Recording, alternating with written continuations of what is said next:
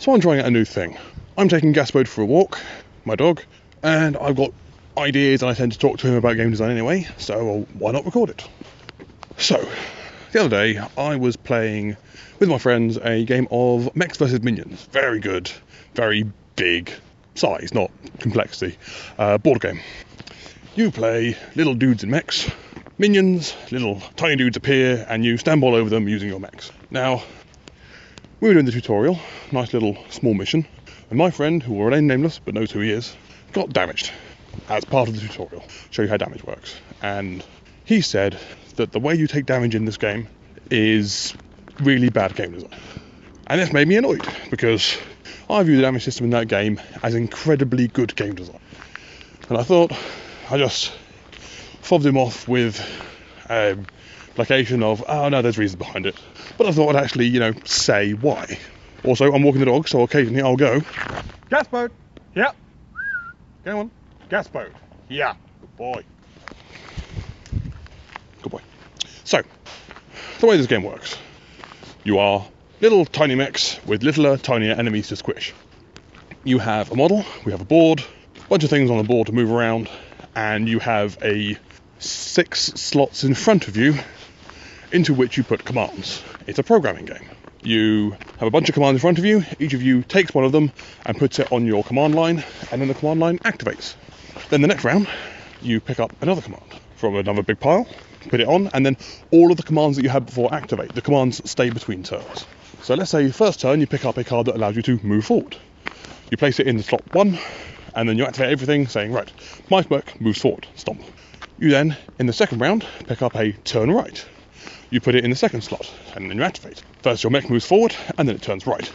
This is the basic idea. You have to achieve objectives through incremental increases of your uh, your actions. Nice little programming game with some bonuses, like you can stack cards on top of each other if they're the same type to get better turning or better shooting or better moving. And I really like it, but it's been a hit, bit hit and miss with my friend group. One second. Jasper. Yeah. Boy. So the way damage works in this, I really like. If you take damage, you don't have hit points, you don't have player removal or anything. What you have is a deck, your damage deck. If you take damage, you take a card from this deck, and there are two or three different things that can happen. The first and the rarest, I've not actually seen any of these yet, is that you put this card at the start of your command line, and it will do something each turn. Generally, something, by the sound of it, something bad. It's a damage card, it's not going to do good things. The second one is a glitch, where you can you have to take some of your command line and rearrange them. Say you have to swap the things in slots one and two, or one and five or in one case, you swap one with six, two with four, or two with five, and three with four, basically reversing your command line, adding some sort of chaos to what you've done. But the one that got my friend, and which will take some explaining, is the stuck controls. These are things like rotate 90 degrees to the right, or move one space to the left, or turn to face a random direction. Generally, sort of movement or rotational cards that when you pick them up, they do their thing. You will stagger to the left, you will rotate to the right, something will happen. You then roll a dice. You have six slots in your command line. The number you roll is where that card now goes. That control is now stuck, and you have to do that thing every time you turn on your machine. If it hits a slot with something in it, that thing gets broken. And this is what annoyed my friend. He had, we were on like the third turn of the tutorial.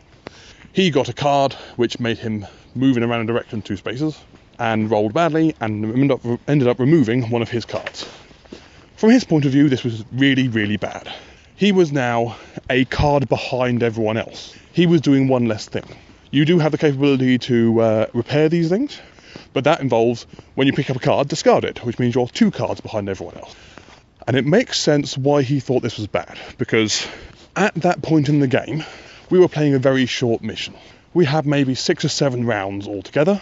So from his point of view, by the end of the, the game, he is still going to be substantially behind everyone else. And that means that he's going to be doing less things and be less useful, and generally be having a worse game than other players. But the problem was, this was only the tutorial mission. The full game, stupid thing, I should probably silence that. One moment. There we go. The full game I've had last 20 turns. for the bigger missions. There's lots and lots of stuff. You are picking up cards, you are throwing away cards, you are stacking things on top of each other, and then when you get hit, let's say one of them's a fuel tank, which means when you get hit, that explodes and kills some enemies around you. You are purposefully sacrificing cards to avoid damage, which would possibly make you sacrifice cards. So there's a lot of manipulation of the board going on of your command line. I have thrown away perfectly good cards in order to get the right movement out. And that's the thing. From his point of view, from where we were at that moment, he thought more things is good. And that's just not true in this game. More things can be good, but what's more important is doing the right things, you know, like in life. Sure, you can stomp forward eight spaces and spin around and kill some stuff and do loads of things. But if you're in the wrong aisle, if you stomp forward eight spaces into nothing and then spin around and hit no one because you've gone to the wrong place, that's really bad. Have, and because you're building up your command line every round, there's not a lot of real control you have over it. So the game is less about doing more things and it's more about small optimization. It's about looking at the next turn and going, right, if I do this, this, this, and this, I will be able to get closer to the objective we're after. My command line is like this. What do I have to do to change it? And what cards do we have that I can change it with? It's about positioning yourself correctly for the next turn. So these cards, these damage cards, take this optimization game. They take this game where you're going right now. So I can move forward a lot and I can turn and I'll turn and move and I'll turn and move and I'll be able to get into the right position and goes, well, what about if you, instead of turning, you stagger sideways? What are you going to do now? And you then have to stop and you have to think about, you have to reassess re-optimize.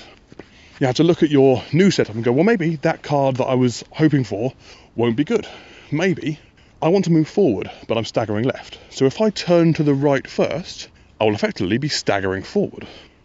It makes you stop and consider other options, which opens up more game. And I think the problem was that my mate could not see this from the small amount of game we had played. Also, they weren't really enjoying the game, so we stopped after that. But the tutorial is too short. It is really good for getting across what you need to do, but if you've played games before, I'd probably skip it and just, you know, jump into the full thing. And the other thing about it, and the other thing I really wanted to say but didn't at the time, because we were playing a game, is to go, what's the alternative? How else do you deal with damage in this situation? You are mechs and you are killing minions, and you have to have repercussions for bad placement, because otherwise you'll just sort of stomp around wherever you want with no consequences. So you need to be, you need to have a reason to think about your movements, and damage is the best way to do that. So, so the only, the main alternative you would have is you would have hit points. Each player has five hit points. If they get hit five times, they're dead. The game lasts two hours. You can get hit five times by turn four, at which point you go and play a different game because you're not playing this game anymore. There is a way around this, which is when you take your five hits, your mech has fallen down and has limited capability. Maybe your mech can no longer move, or can only do one card a turn, or instead of doing the full command line, can do one other action. And given the way that this game is designed to be played, that does not feel right. It would be, it could have some fun. It could have a great where someone falls down and someone else runs over and pushes them, and that means that they get repaired one because of an item card they've got, and suddenly they're up and running again and they can do stuff and it's camaraderie. But that's not the way anything else in this game works. This game is optimizations within chaos. It's not a long term game, it is a how can I get closer to what I want to do with these resources I have now? And how can I convince the other people of my team not to take the resources I need? That's what the that's the core of the game. It is an optimization, looking into what you can do with what you have. And this mechanic is a spanner in the works.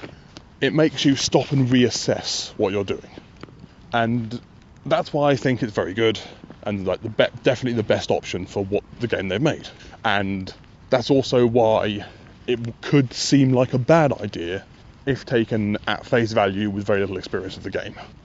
Okay, I think that'll do it. One second. Casper, on. Hopefully this all worked. I've got lots of random game. I mostly do my game design thinking while walking the dog, so I might try and make this a regular thing. Maybe once a week or so, if the weather's nice, I'll take the dog around the common and chat into my phone for a while. And in that case, if I do do it again, I shall see you then.